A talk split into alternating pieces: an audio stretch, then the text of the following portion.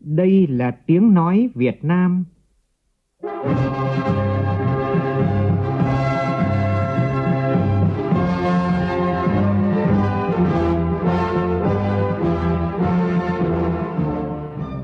là tiếng nói Việt Nam, phát thanh từ Hà Nội, thủ đô nước Cộng hòa xã hội chủ nghĩa Việt Nam.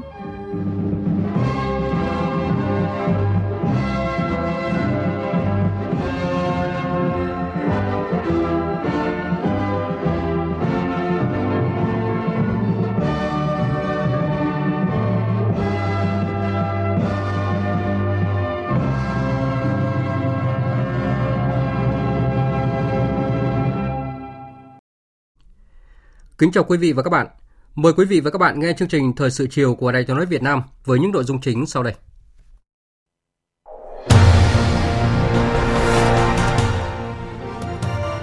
Thủ tướng Chính phủ tiếp tục có công điện về việc chấn chỉnh nâng cao hiệu quả công tác phòng chống dịch COVID-19. Thêm nhiều ca nghi nhiễm COVID-19, tỉnh Vĩnh Phúc đề xuất mở lại ngay bệnh viện giã chiến trong khi đó, nhiều địa phương, đặc biệt là Hà Nội và Thành phố Hồ Chí Minh đang tăng cường các biện pháp truy vết, khoanh vùng, cách ly những người có liên quan đến ca mắc mới Covid-19, đồng thời tạm đóng cửa các dịch vụ không cần thiết kể từ hôm nay. Cơ quan Thương vụ Việt Nam tại Australia đang nỗ lực hỗ trợ doanh nghiệp Việt bảo hộ thương hiệu gạo ST25 tại thị trường Australia. Trong phần tin quốc tế, Ngoại trưởng các nước công nghiệp phát triển gọi tắt là G7 họp tại thủ đô London của Anh với chủ đề trọng tâm là cách thức xử lý quan hệ với Nga và Trung Quốc. Lễ hội âm nhạc ngoài trời có quy mô lớn nhất Trung Quốc đã trở lại tại thành phố Vũ Hán, tỉnh Hồ Bắc sau thời gian dài tạm ngừng vì dịch Covid-19.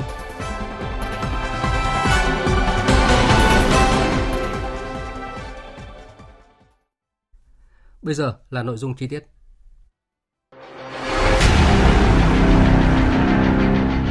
Đẩy lùi Covid-19, bảo vệ mình là bảo vệ cộng đồng –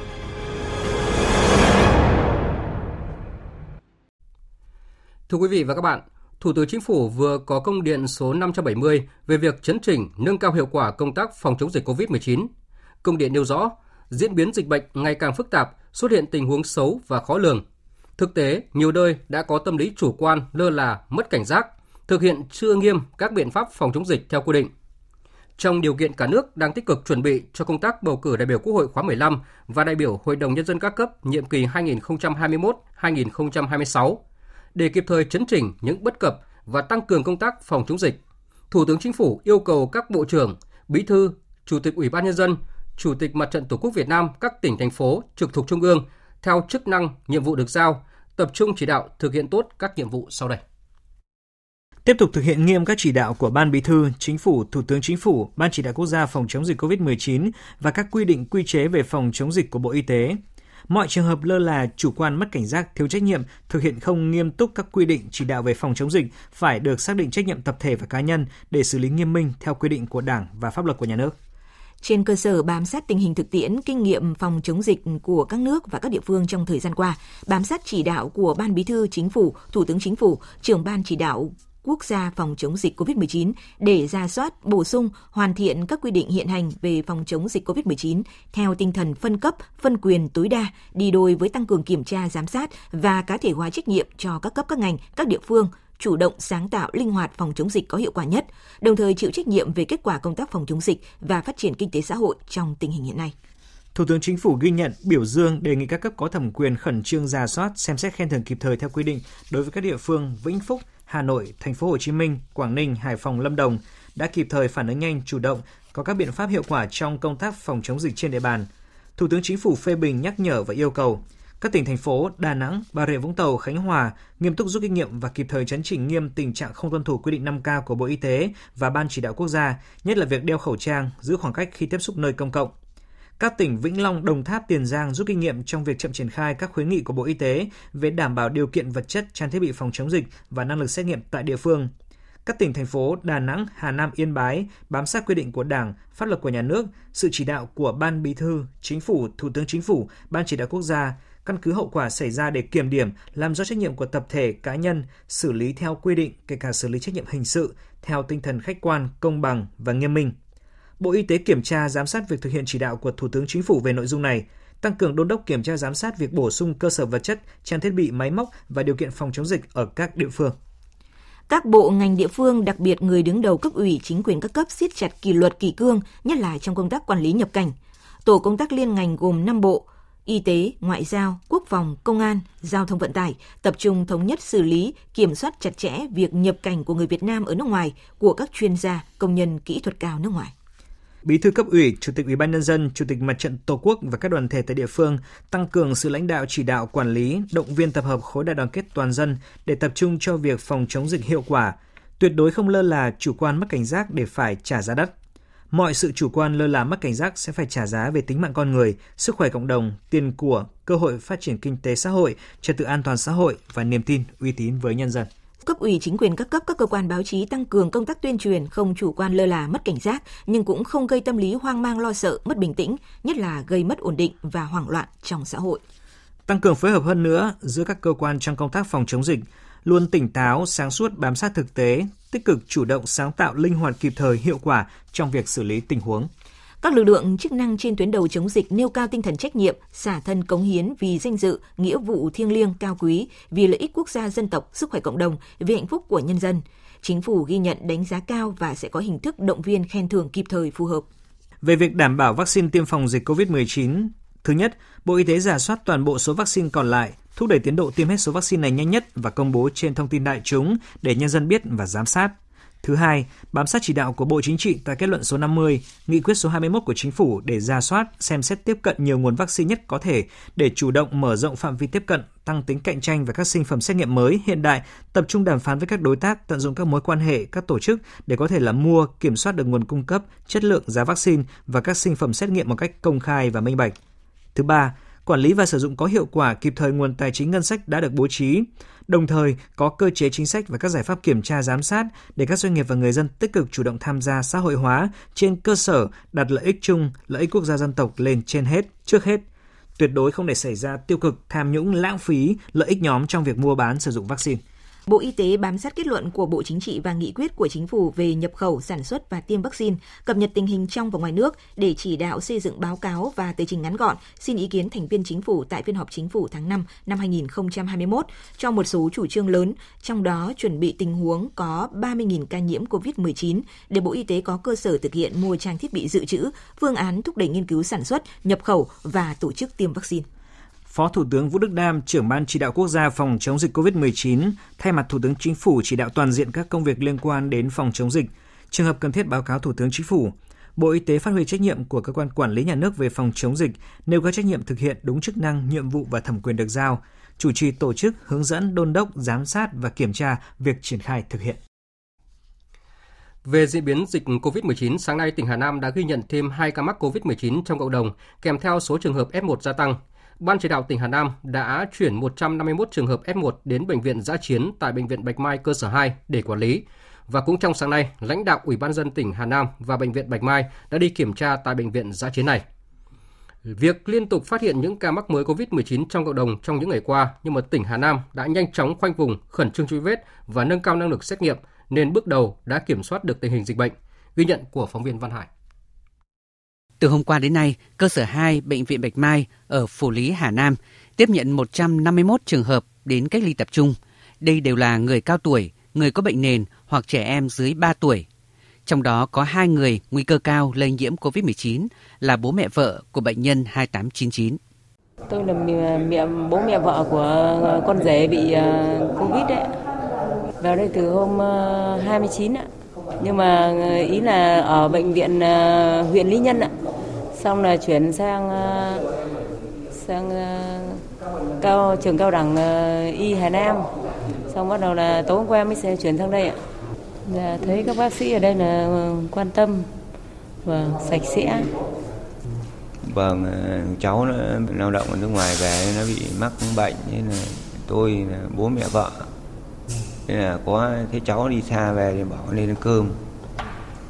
Nên là liên quan là mất một lúc ăn cơm. Lo cho mình thì ít nhưng mà lo cho dân làng với em thì nhiều. Vâng ý là ví dụ mình mà chẳng may bị bệnh thì là à, đâm ra ảnh hưởng đến bao nhiêu người khác qua truy vết, tỉnh Hà Nam đã xác định được gần 1.000 trường hợp F1 và F2. Đối với F1 được cách ly tập trung tại trường cao đẳng y tế Trung đoàn 151 trường cao đẳng nghề Hà Nam và cơ sở 2 Bệnh viện Bạch Mai. Các trường hợp F2 được cách ly tại nhà. Nếu F1 có kết quả dương tính thì F2 thuộc diện cách ly tập trung.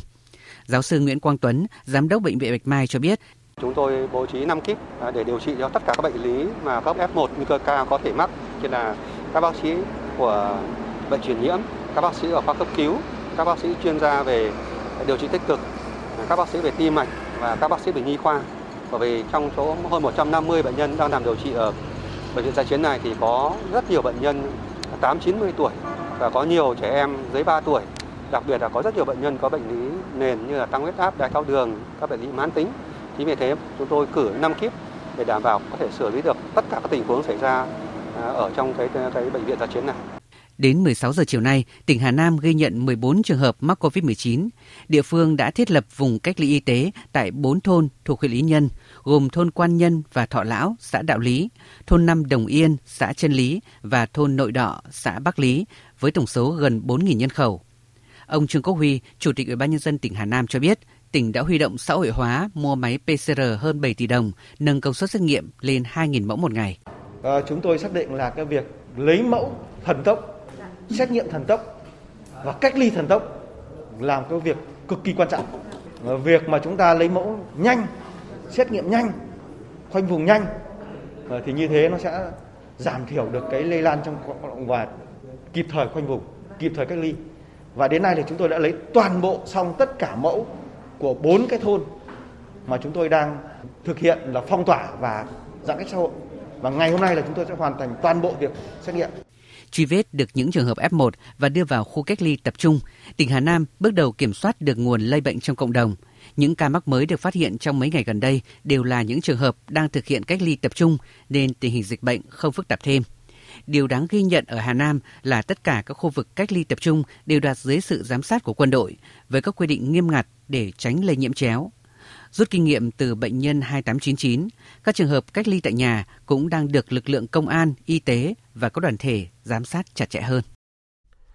Thông tin từ Bệnh viện Đa khoa Phúc Yên cho biết, một bác sĩ tại bệnh viện có kết quả lần một dương tính với SARS-CoV-2 đang chờ kết quả xét nghiệm khẳng định. Trường hợp này có liên quan đến ổ dịch COVID-19 tại quán bar Sunday, thành phố Phúc Yên. Hiện mẫu bệnh phẩm của trường hợp này đã được gửi đến Viện Vệ sinh Dịch tế Trung ương để làm xét nghiệm khẳng định. Trường hợp này chưa được Bộ Y tế công bố ca bệnh và cũng đã được chuyển đến Bệnh viện Bệnh nhiệt đới Trung ương cơ sở 2 để theo dõi điều trị. Sau 6 ca mắc COVID-19 cùng với nguy cơ lây lan đang ở mức cao, thì tỉnh Vĩnh Phúc đã nâng mức cảnh báo phòng dịch lên mức cao nhất. Ban chỉ đạo phòng chống dịch COVID-19 tỉnh Vĩnh Phúc đã yêu cầu khoanh vùng, phong tỏa ngay khu vực Đồng Sơn tại thành phố Phúc Yên và phong tỏa luôn bệnh viện đa khoa Phúc Yên như đã từng làm với Sơn Lôi. Một số điểm còn lại thì thực hiện giãn cách xã hội.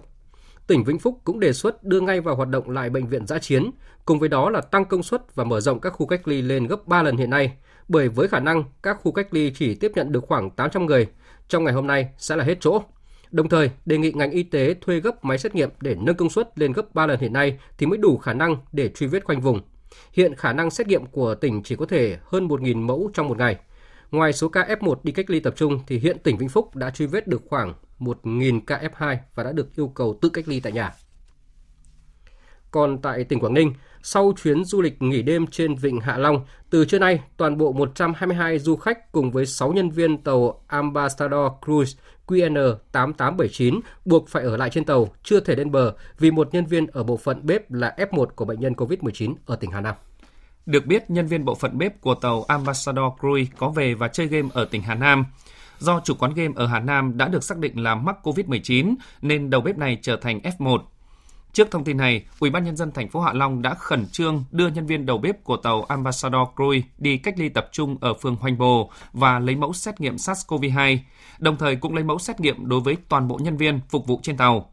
Theo chỉ đạo của Ủy ban nhân dân thành phố Hạ Long, trong trường hợp F1 có kết quả dương tính với SARS-CoV-2 thì thành phố sẽ xử lý các biện pháp truy vết khoanh vùng và xét nghiệm theo quy định.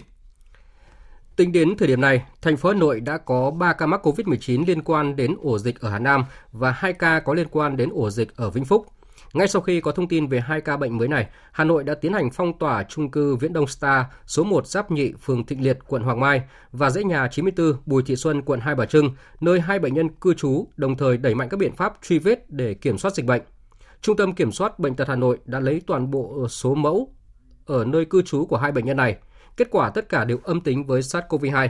Ngoài ra, các trường hợp F1 khác của bệnh nhân có địa chỉ tạm trú tại 94 Bùi Thị Xuân, quận Hai Bà Trưng cũng có kết quả âm tính. Bà Trần Thị Nhị Hà, Giám đốc Sở Y tế Hà Nội cho biết. Trong ờ, trường hợp mà có những cái ca ờ, F1 ờ, mà dương tính thì các ca F1 trở thành F0 và tất cả những ca F2 để trở thành F1 thì chúng tôi tiếp tục là truy vết và khoanh vùng tiếp những cái ổ dịch tiếp theo những phương án trong cái việc mà xử lý ổ dịch thì chúng tôi cũng đã có những cái phương án kịch bản và trong cái việc mà truy vết với những cái trường hợp F0, F1 hay F2 thì sẽ phải thực hiện nhanh nhất. Trước diễn biến phức tạp của dịch COVID-19, Ủy ban dân thành phố Hà Nội đã có công điện về việc tạm dừng các hoạt động không thiết yếu để phòng chống dịch COVID-19 trên địa bàn thành phố kể từ 17 giờ chiều nay.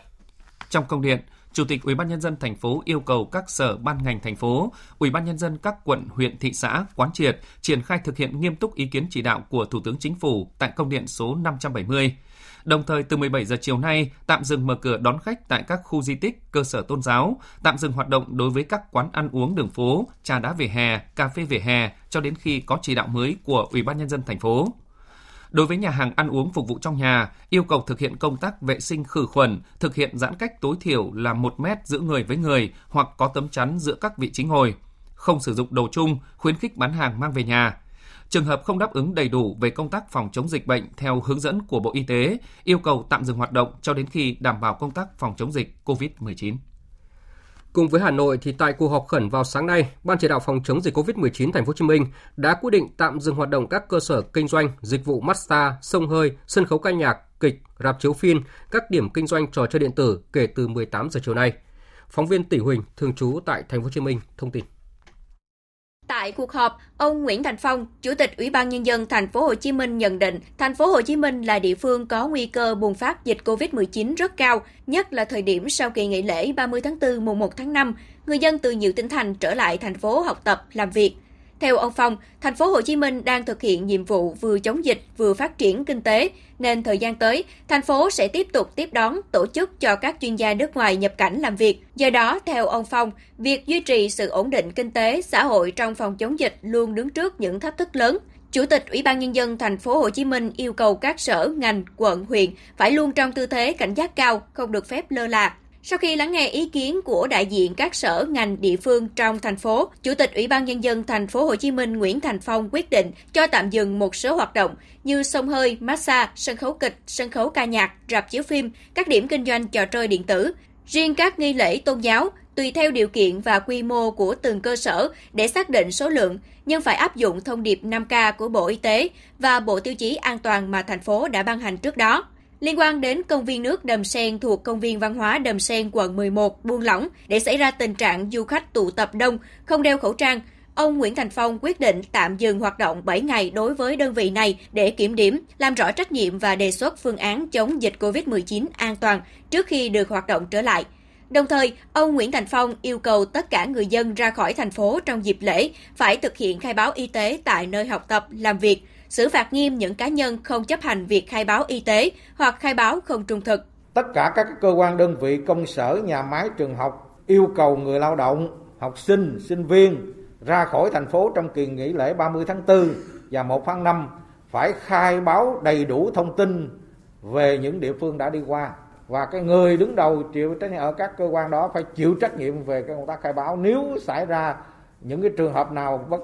về sau thì người đứng đầu đó phải chịu trách nhiệm. Trước đó, ngày 30 tháng 4, thành phố Hồ Chí Minh đã cho tạm dừng hoạt động quán karaoke, quán bar, vũ trường từ 18 giờ cùng ngày. Tùy theo tình hình, Ủy ban nhân dân thành phố sẽ quyết định việc cho các loại hình dịch vụ này hoạt động trở lại. Tại tỉnh Yên Bái, đầu giờ chiều nay, Sở Y tế tỉnh ra thông báo khẩn tìm người liên quan đến các địa điểm có liên quan trường hợp nghi nhiễm COVID-19. Theo đó, những người đến dự đám cưới ở gia đình ông Nguyễn Đức Ngự, thôn 3B, xã Việt Cường, huyện Trấn Yên, tỉnh Yên Bái vào lúc 16 giờ ngày 1 tháng 5 liên hệ ngay với cơ quan y tế gần nhất để được hỗ trợ.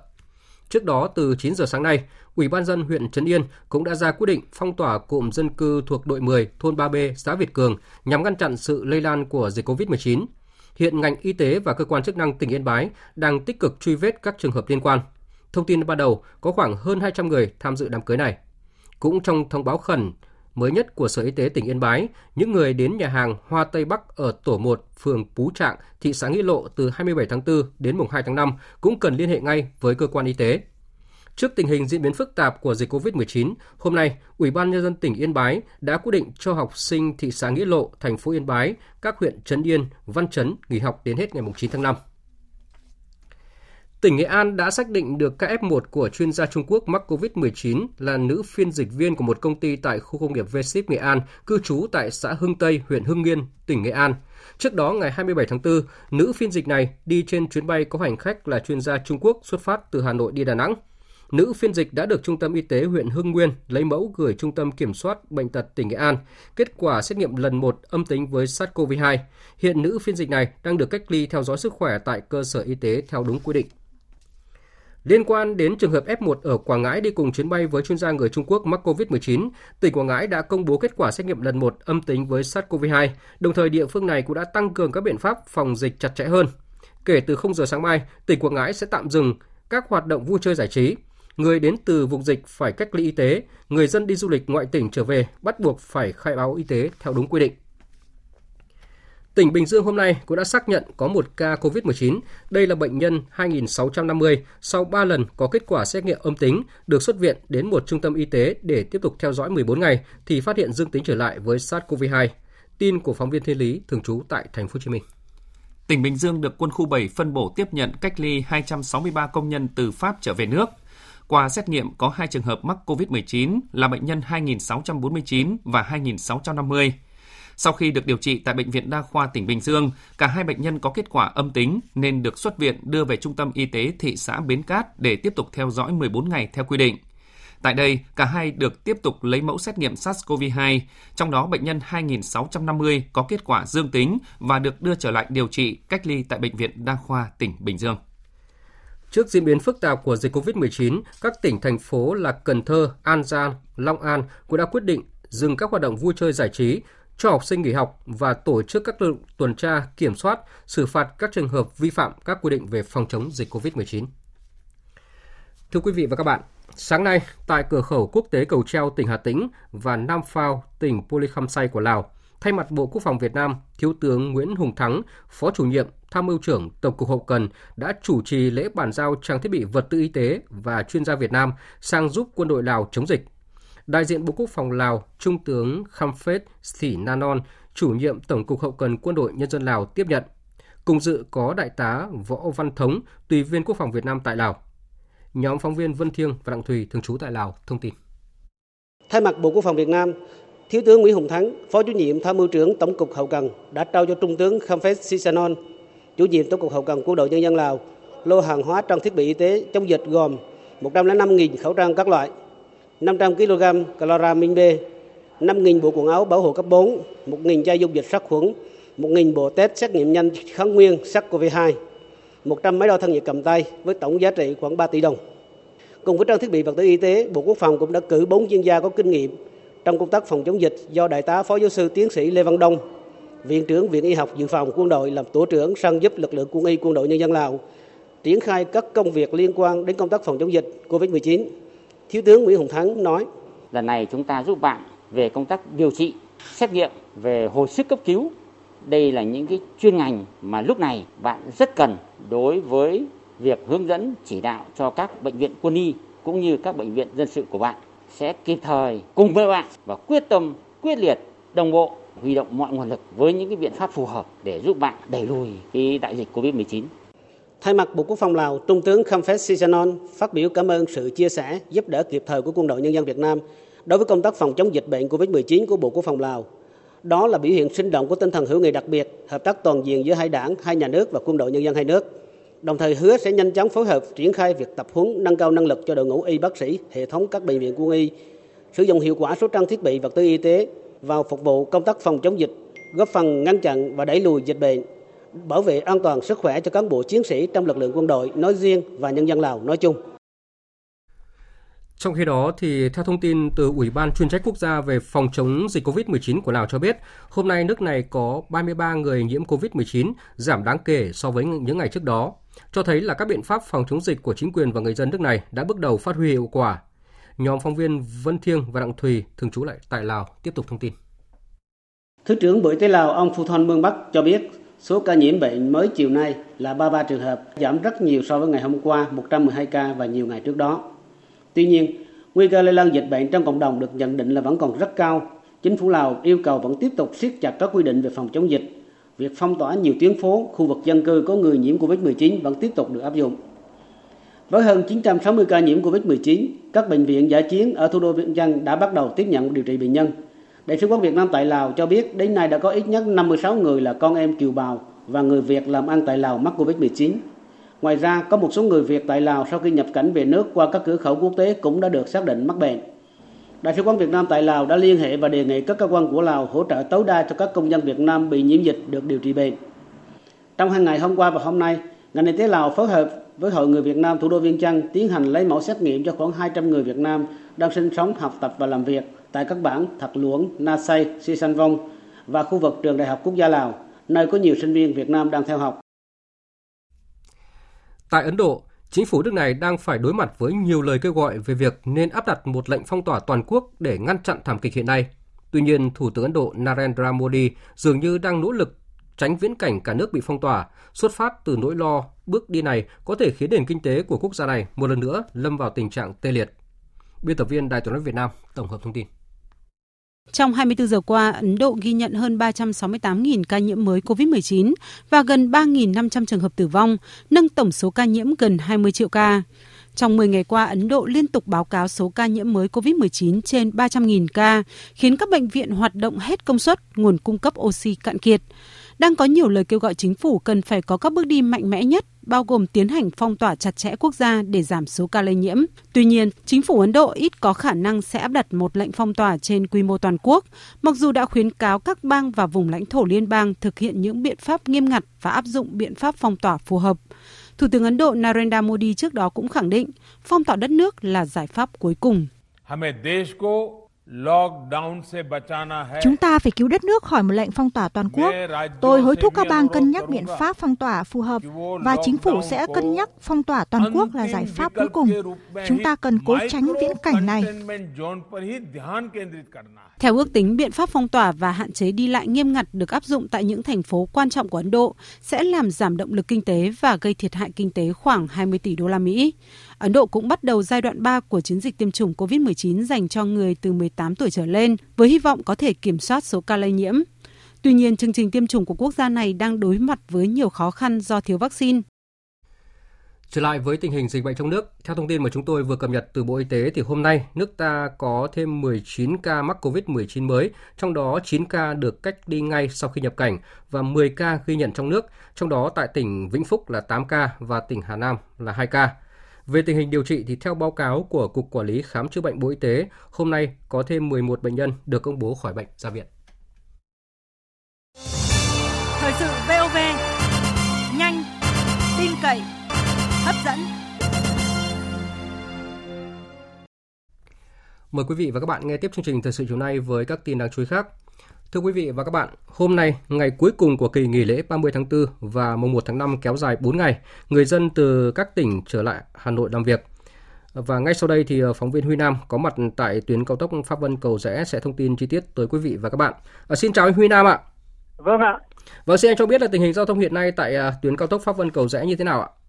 À, vâng, thưa anh Nguyễn Cường, thưa quý vị và các bạn, uh, có thể nói là hiện nay hiện uh, giao thông uh, ở Pháp Vân Cầu Rẽ rất là thuận tiện. Hiện uh, tôi đang có mặt tại nút giao thông uh, Pháp Vân Cầu Rẽ thì tuyến đường huyết mạch nối các tỉnh uh, phía Nam với thủ đô Hà Nội. Yeah. À, nếu như trước kỳ nghỉ thì cao tốc Pháp Vân Cầu Rẽ các cái phương tiện giao thông chen trúc rồi có thể nói là nhích từng mét uh, một để có thể rời thủ đô thì uh, trong chiều nay ngày cuối của kỳ nghỉ uh, 30 tháng 4 và mùng 1 tháng 5 thì uh, cao tốc Pháp Vân Cầu Rẽ là lưu lượng uh, phương tiện vào rất là thông thoáng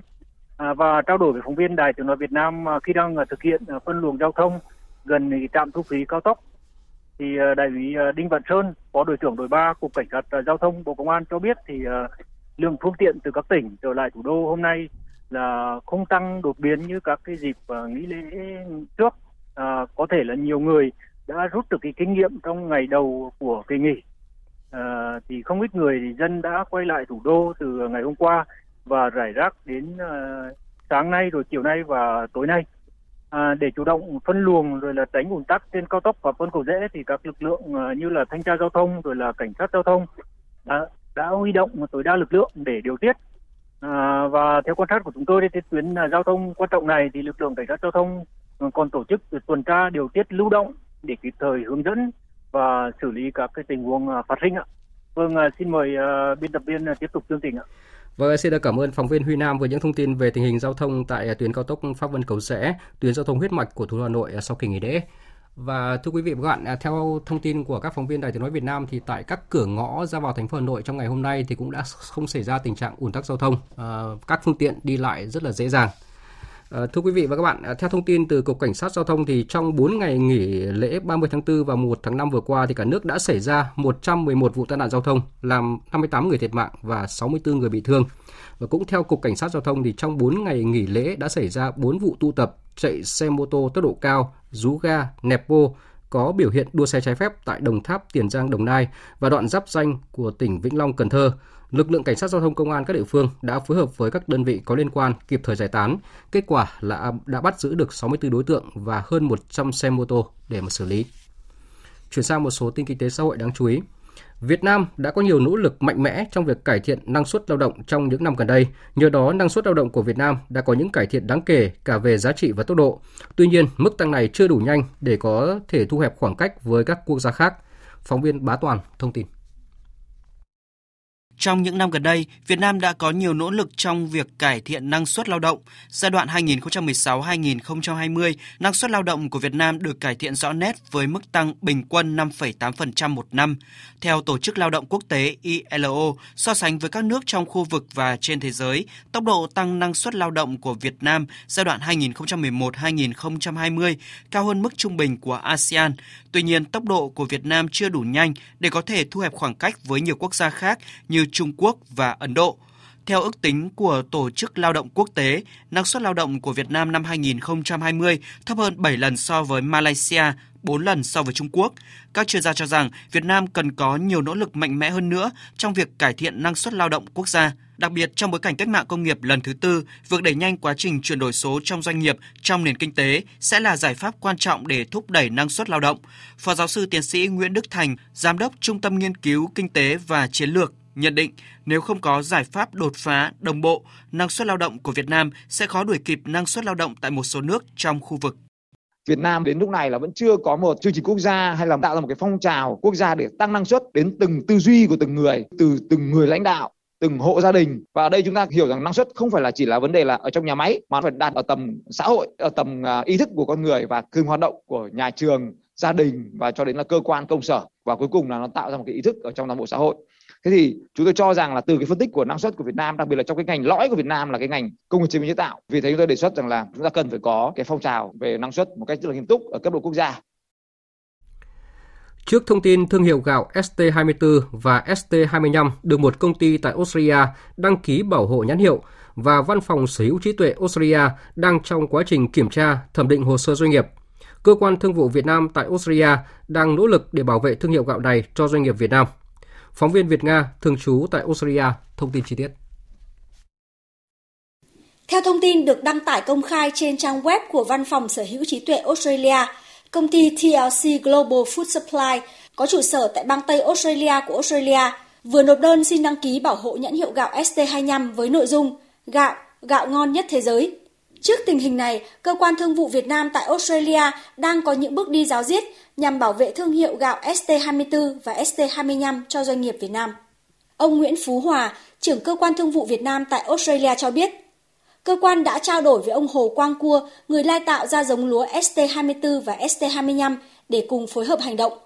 Đồng thời, Thương vụ Việt Nam tại Australia cũng đang làm việc với các nhà chức trách Australia để hỗ trợ doanh nghiệp Việt Nam.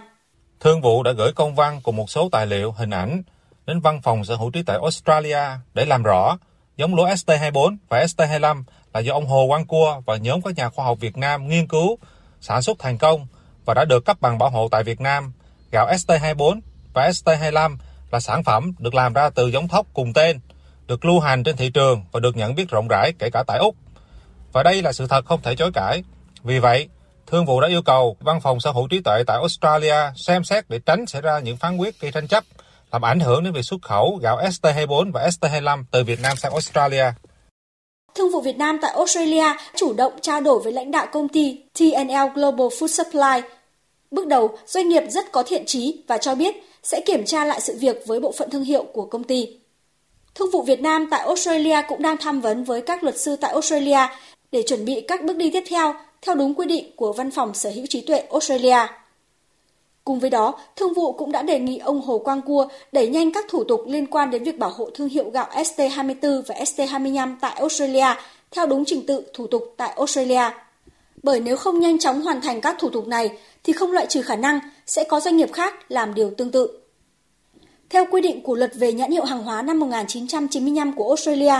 Văn phòng Sở hữu trí tuệ sẽ kiểm tra thẩm định hồ sơ của doanh nghiệp trong vòng 4 tháng trước khi quyết định về việc có chấp nhận đơn xin bảo hộ của doanh nghiệp hay không.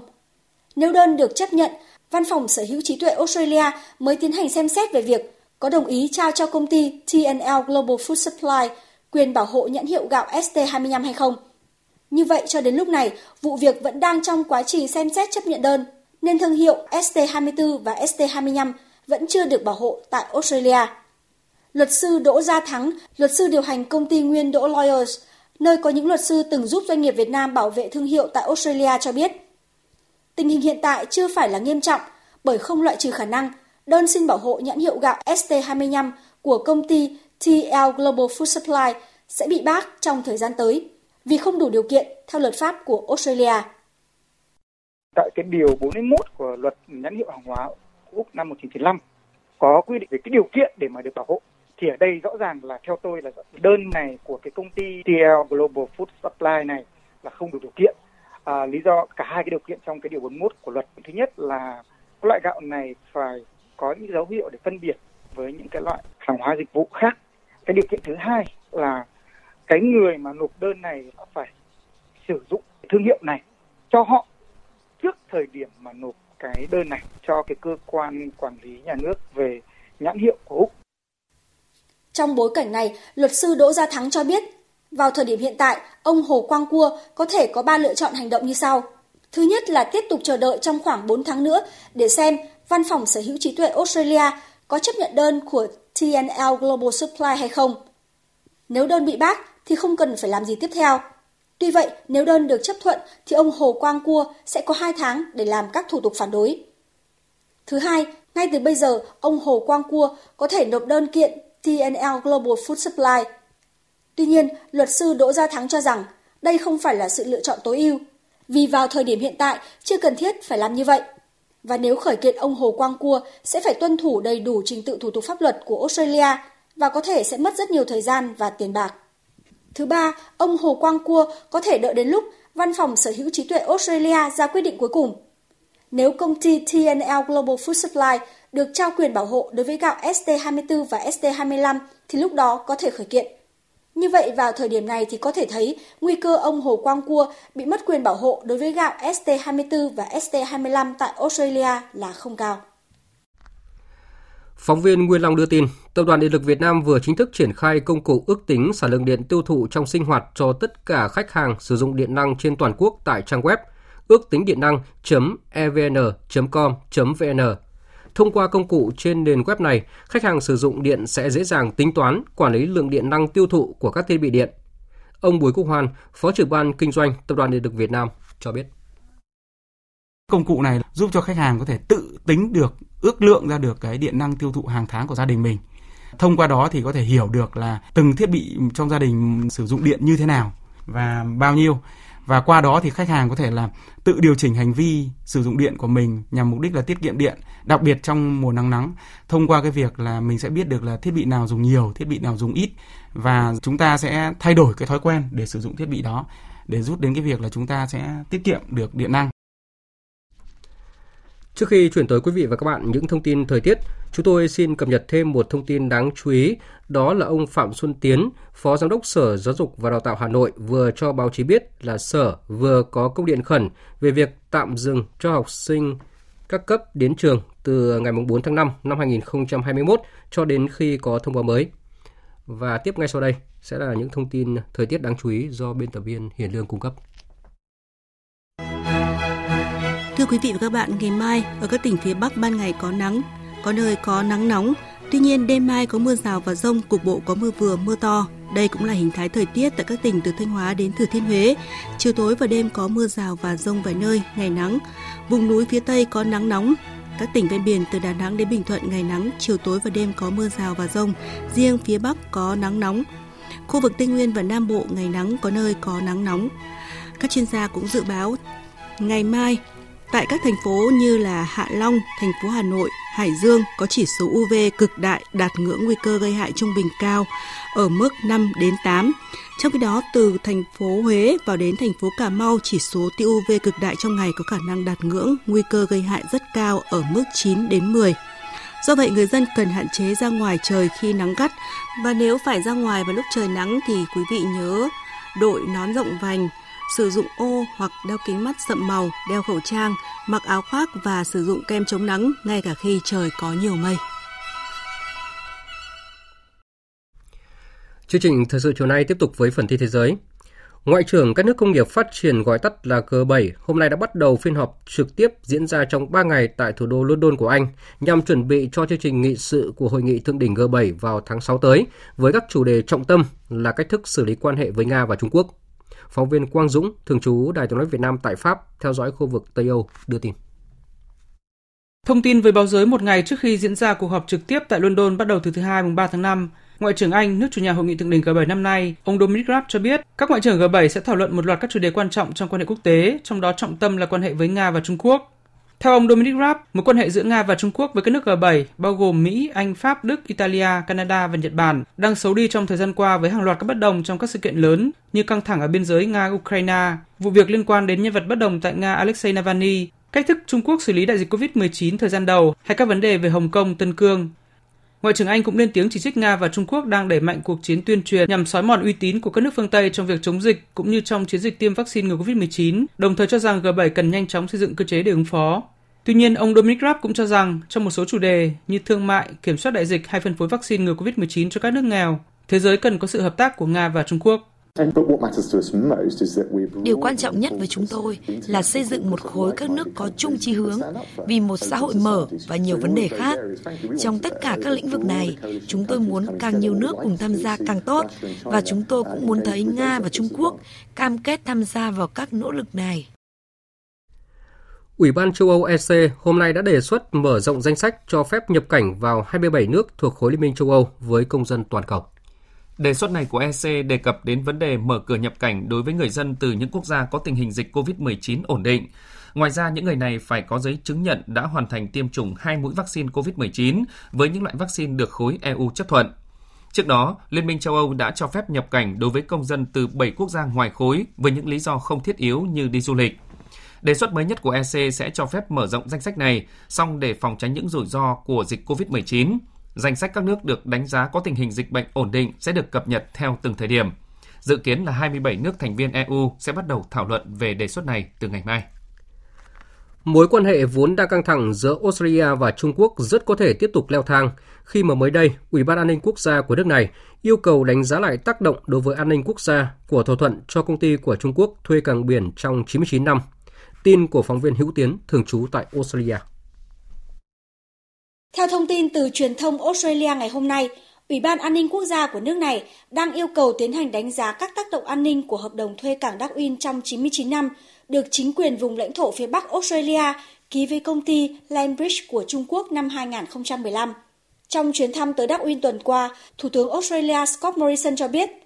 Australia duy trì hay hủy bỏ các thỏa thuận liên quan đến cơ sở hạ tầng quan trọng, trong đó có hợp đồng thuê cảng Darwin, sẽ dựa trên các đánh giá và đề xuất từ Bộ Quốc phòng hoặc các cơ quan an ninh. Tháng 4 vừa qua, Australia đã hủy 4 thỏa thuận do chính quyền bang Victoria ký với các đối tác nước ngoài, trong đó có hai thỏa thuận liên quan đến sáng kiến vành đai con đường của Trung Quốc.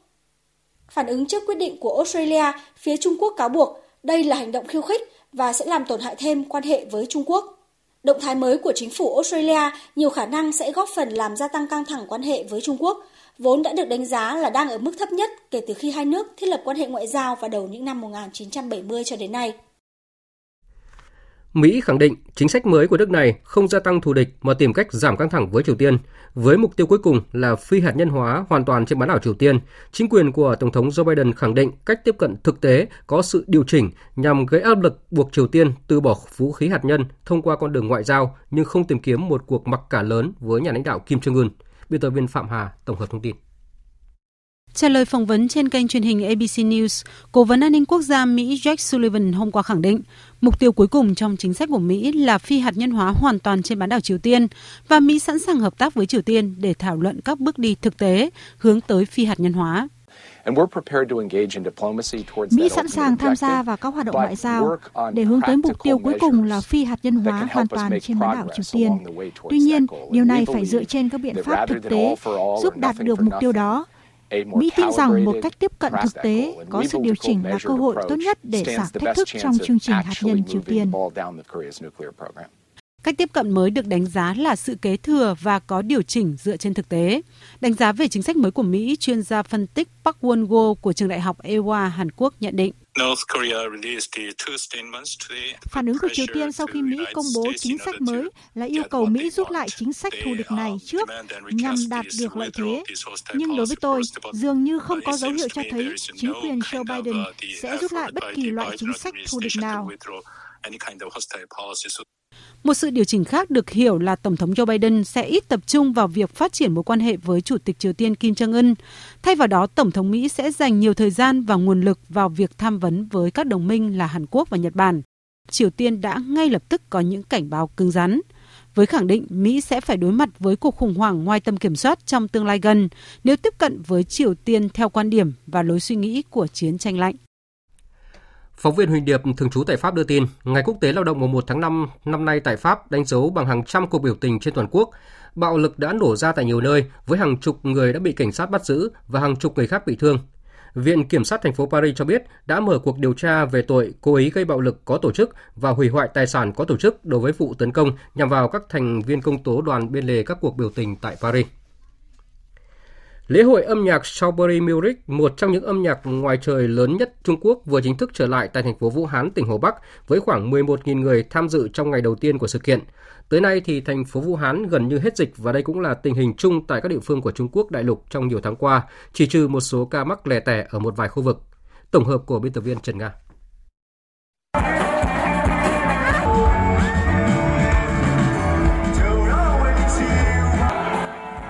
Như năm ngoái phải tổ chức trực tuyến, năm nay lễ hội Strawberry Music thu hút rất đông khán giả đến mức ban tổ chức phải hạn chế số khách tham dự. Tuy nhiên, trong số hàng nghìn người tham dự,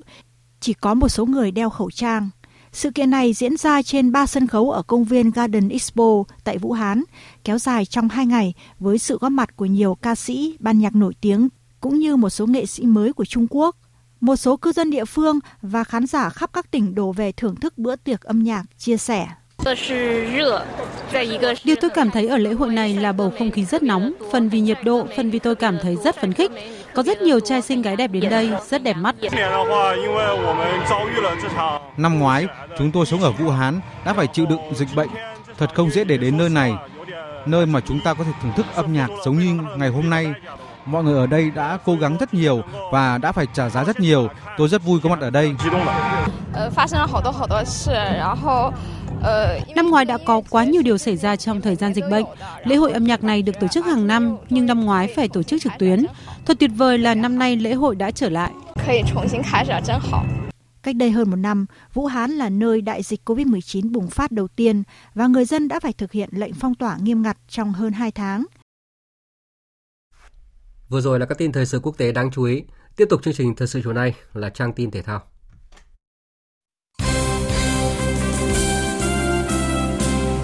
Thưa quý vị và các bạn, vòng 12 của V-League 2021 đã khép lại với nhiều điểm nhấn đáng chú ý. Trong đó, chuỗi trận thắng của đội đầu bảng Hoàng Anh Gia Lai đã bị chặn lại ở con số 7 sau trận hòa hai đều với BKMX Bình Dương. Chia sẻ sau trận đấu này, huấn luyện viên Kia Tisak cho rằng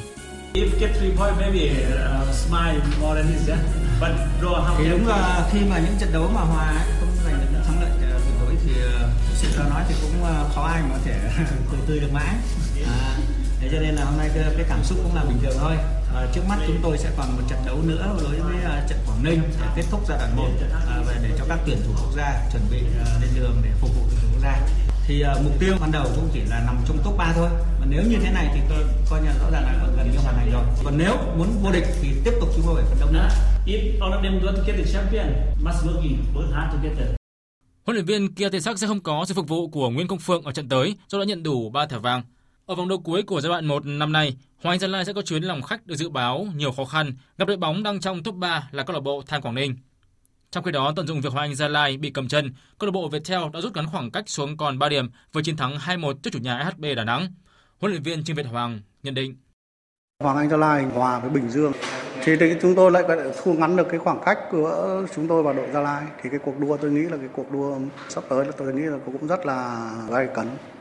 Bây giờ chúng ta phải xem lại là 6 đội nào phải 6 đội nào. Chứ biên giờ chỉ ngoài mỗi Gia Lai với cả Viettel thì tôi nghĩ là cũng rất là khó. Chẳng lẽ trên bây giờ chỉ có mỗi hai đội đá với nhau thì tôi nghĩ là rất khó. Bây giờ phải xem bốn đội kia là bốn đội nào. Và cái số điểm của bốn đội kia với cả đội chúng tôi với cả đội Gia Lai là như thế nào. Đấy, chứ không phải là chúng tôi tôi nghĩ là chúng tôi là vào chắc là chúng tôi có thể bảo vệ được chức vô địch. Cũng như cũng Gia Lai cũng chưa phải nghĩ là Gia Lai có thể vô địch được năm nay. Chúng ta phải xem là 6 đội sẽ vào cái vòng thứ hai là 6 đội bóng nào ở vòng đấu cuối cùng của giai đoạn 1, câu lạc bộ Viettel từ đá trên sân nhà gặp Hồng Lĩnh Hà Tĩnh, đội vừa toàn thắng tới 4 trận sau khi huấn luyện viên Nguyễn Thành Công lên thay ông Phạm Minh Đức. Hôm nay, huấn luyện viên Phan Thanh Hùng đã có cuộc trao đổi với truyền thông và xác nhận rằng sẽ thay thế huấn luyện viên Lê Huỳnh Đức ở câu lạc bộ Đà Nẵng. Cùng ngày, vị chiến lược gia sinh năm 1960 có buổi làm việc đầu tiên với đội bóng sông Hàn. Theo huấn luyện viên Phan Thanh Hùng, trước mắt sẽ giữ lại bộ khung cũ, muốn tạo sự ổn định cho đội bóng rồi mới tính tiếp. Mục tiêu giờ đây chỉ là bước từng bước một vì sự cạnh tranh đang rất khốc liệt. Huấn luyện viên Phan Thanh Hùng là chiến lược gia kỳ cựu do thành tích ở V-League với hai chức vô địch. Huấn luyện viên quê Đà Nẵng cũng từng dẫn dắt đội bóng quê hương trong giai đoạn 2007 đến 2009.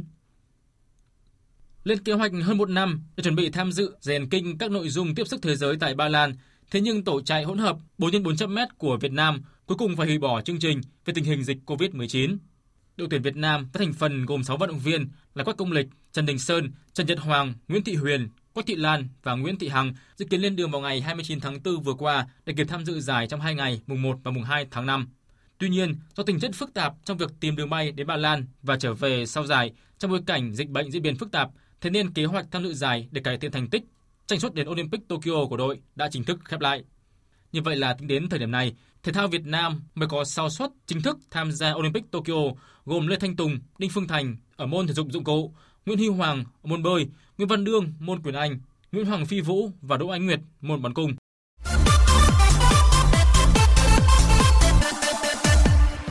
Câu lạc bộ Inter Milan đã chính thức giành Scudetto mùa giải 2020-2021 sớm tới 4 vòng đấu, sau khi đội nhì bảng Atalanta hòa Sassuolo một đều vào đêm qua. Đây là danh hiệu Serie A đầu tiên sau 11 năm của đội bóng áo xanh đen. Về phần mình, huấn luyện viên Antonio Conte chia sẻ. Chúng tôi hạnh phúc cho bản thân, cho những người đã làm việc để đưa Inter Milan trở lại con đường chiến thắng cho người hâm mộ. Tôi xếp danh hiệu này vào số những thành công quan trọng nhất trong sự nghiệp của mình. Thật khó với tôi đến Inter, không phải là lựa chọn dễ dàng. Trong thời điểm đội bóng không đủ sức cạnh tranh, và nguồn lực để đạt được điều gì đó quan trọng. Thêm vào đó, tôi gia nhập câu lạc bộ lối thủ của Juventus, nơi tôi đã gắn bó trong nhiều năm và lại đang thống trị giải đấu. Có rất nhiều tình huống tiêu cực mà tôi phải trải qua. Đây là một cuộc chinh phục thật sự trong gai, bởi song hành là những đối thủ cực lớn, luôn bám đuổi, quyết liệt. Tại Tây Ban Nha, với Atletico Madrid và Real Madrid đều đã có những chiến thắng trước Elche và Osasuna ở vòng 34 La Liga, khi sức ép đè nặng lên vai Barcelona, nhất là khi họ vừa thua ngược 1-2 trước Granada cách đây 3 ngày. Tuy vậy, vào đêm qua, nhờ cú đúp của Messi, Barca thắng ngược Valencia 3-2. Chiến thắng này giúp đội bóng của huấn luyện viên Ronald Koeman tiếp tục cạnh tranh gắt gao với Atletico Madrid, Real Madrid và cả Sevilla trong cuộc đua giành chức vô địch La Liga năm nay. Lúc này thì Barcelona bằng điểm với đội xếp thứ hai Real Madrid và kém 2 điểm so với đội đầu bảng Atletico Madrid. Dự báo thời tiết Phía Tây Bắc Bộ chiều tối và đêm có mưa rào và rông vài nơi, ngày nắng có nơi nắng nóng, gió nhẹ, nhiệt độ từ 23 đến 35 độ. Phía Đông Bắc Bộ chiều tối và đêm có mưa rào và rông vài nơi, ngày nắng có nơi nắng nóng, gió Đông Nam đến Nam cấp 2, cấp 3, nhiệt độ từ 24 đến 35 độ. Các tỉnh từ Thanh Hóa đến Thừa Thiên Huế, chiều tối và đêm có mưa rào và rông vài nơi, ngày nắng, vùng núi có nơi nắng nóng, gió nhẹ, nhiệt độ từ 23 đến 35 độ. Các tỉnh ven biển từ Đà Nẵng đến Bình Thuận, chiều tối và đêm có mưa rào và rông vài nơi, ngày nắng, phía Bắc có nơi nắng nóng, gió đông đến đông nam cấp 2, cấp 3, nhiệt độ từ 25 đến 35 độ. Tây Nguyên, chiều tối và đêm có mưa rào và rông vài nơi, ngày nắng có nơi nắng nóng, gió nhẹ, nhiệt độ từ 20 đến 34 độ. Nam Bộ, chiều tối và đêm có mưa rào và rông vài nơi, ngày nắng có nơi nắng nóng, riêng miền Đông có nắng nóng diện rộng, gió đông đến đông nam cấp 2, cấp 3, nhiệt độ từ 24 đến 36 độ. Khu vực Hà Nội chiều tối và đêm có mưa rào và rông vài nơi, ngày nắng gió đông nam cấp 2, cấp 3, nhiệt độ từ 25 đến 34 độ. Dự báo thời tiết biển, Bắc và Nam Vịnh Bắc Bộ có mưa rào và rông vài nơi, tầm nhìn xa trên 10 km, gió Nam đến Đông Nam cấp 4, cấp 5. Vùng biển từ Quảng Trị đến Quảng Ngãi không mưa, tầm nhìn xa trên 10 km, gió Đông đến Đông Nam cấp 3, cấp 4. Vùng biển từ Bình Định đến Ninh Thuận không mưa, tầm nhìn xa trên 10 km, gió Đông cấp 3, cấp 4. Vùng biển từ Bình Thuận đến Cà Mau không mưa, tầm nhìn xa trên 10 km, gió Đông Bắc đến Đông cấp 4, cấp 5. Vùng biển từ Cà Mau đến Kiên Giang có mưa rào và rông rải rác, tầm nhìn xa trên 10 km, giảm xuống 4 đến 10 km trong mưa, gió đông cấp 3, cấp 4. Khu vực Bắc Biển Đông không mưa, tầm nhìn xa trên 10 km, gió đông nam đến nam cấp 4, cấp 5. Khu vực giữa Biển Đông không mưa, tầm nhìn xa trên 10 km, gió đông cấp 4, cấp 5. Khu vực Nam Biển Đông và khu vực quần đảo Trường Sa thuộc tỉnh Khánh Hòa có mưa rào và rông vài nơi, riêng phía Tây có mưa rào và rông rải rác, tầm nhìn xa trên 10 km, giảm xuống 4 đến 10 km trong mưa, gió Đông Bắc đến Đông cấp 4, cấp 5. Khu vực quần đảo Hoàng Sa thuộc thành phố Đà Nẵng không mưa, tầm nhìn xa trên 10 km, gió Đông Nam đến Nam cấp 4. Vịnh Thái Lan có mưa rào và rông rải rác, tầm nhìn xa trên 10 km, giảm xuống 4 đến 10 km trong mưa, gió nhẹ. Thông tin dự báo thời tiết vừa rồi đã kết thúc chương trình thời sự chiều nay của Đài Tiếng nói Việt Nam. Chương trình do các biên tập viên Nguyễn Cường, Đức Hưng, Hằng Nga biên soạn và thực hiện với sự tham gia của phát thanh viên Mạnh Cường và kỹ thuật viên Hà Hùng. Chịu trách nhiệm nội dung Lê Hằng. Cảm ơn quý vị và các bạn đã dành thời gian lắng nghe.